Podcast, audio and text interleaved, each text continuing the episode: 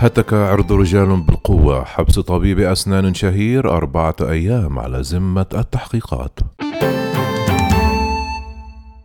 أمرت النيابة العامة في الجيزة بمصر يوم الأربعاء بحبس طبيب أسنان شهير أربعة أيام على ذمة التحقيقات بتهمة هتك عرض رجال بالقوة، وذلك بعد أن خرج مجموعة من ضحاياه عن صمتهم، من بينهم الفنانين تميم يونس وعباس أبو الحسن. أوضحت النيابة العامة في بيان نشرته على صفحتها على موقع فيسبوك أنها أمرت بحبس طبيب متهم بهتك عرض رجال بالقوة أربعة أيام احتياطيا على ذمة التحقيقات. وأوضحت في البيان أنها تلقت بلاغا من خمسة أشخاص في سبتمبر الماضي ضد طبيب أسنان لتحرشه بهم وهتك عرضهم بالقوة، مشيرة إلى أنه بالاطلاع على الأدلة الفنية تم توقيف طبيب الأسنان الثلاثاء لتواجه النيابة بالأدلة التي قدمها المجني عليهم. قالت النيابة العامة أن المتهم قرر أنه يعاني من اضطراب في الميول الجنسية، وأن هذا الاضطراب وإن كان لا يسلبه وعيه وإدراكه فإنه زين له ارتكاب سلوك خاطئ.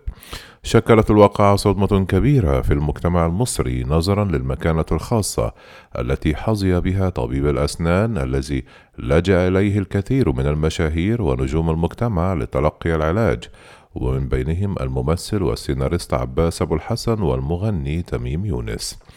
وبدأت أحداث هذه القضية تتكشف عندما قرر يونس الذي اشتهر بأغنية سالمونيلا نشر مقطع فيديو يروي فيه قصته مع الطبيب ليعترف أمام العالم أنه تعرض للتحرش، وذلك في خضم الحملة القوية التي شهدتها وسائل التواصل الاجتماعي في مصر للقبض على متحرشين وتشديد العقوبات عليهم.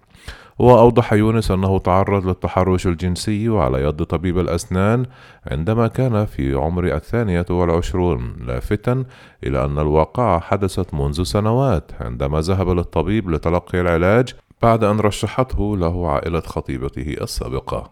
وعلى الفور خرج أبو الحسن عن صمته أيضا وساند يونس، داعيا كل من تعرضوا للتحرش على يد الطبيب الشهير إلى أن يقدموا شهاداتهم لوقف جرائمه التي استمرت ثلاثون عاما على حد قوله.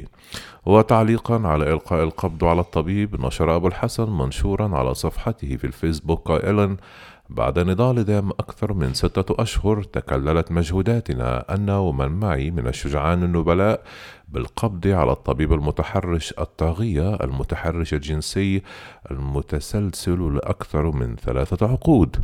وتابع: مجرم متخفي في ثياب طبيب عاش فسادا في الأرض لعقود، محتميا بعلاقات ونفوذ وثروة ضخمة، طبيب بعث الرعب في قلوب خريج امتياز كلية طب الأسنان فأخرسهم عقودا، وقد نال كثيرا منهم من اعتداءاته نصيبا كبيرا، وفق ما ذكر موقع صحيفة المصري اليوم. وقدم الفنان المصري الشكر لتميم يونس وجميع الشهود والضحايا وكل من ملك الشجاعة لمساندتي ومشاركتي في هذه المعركة.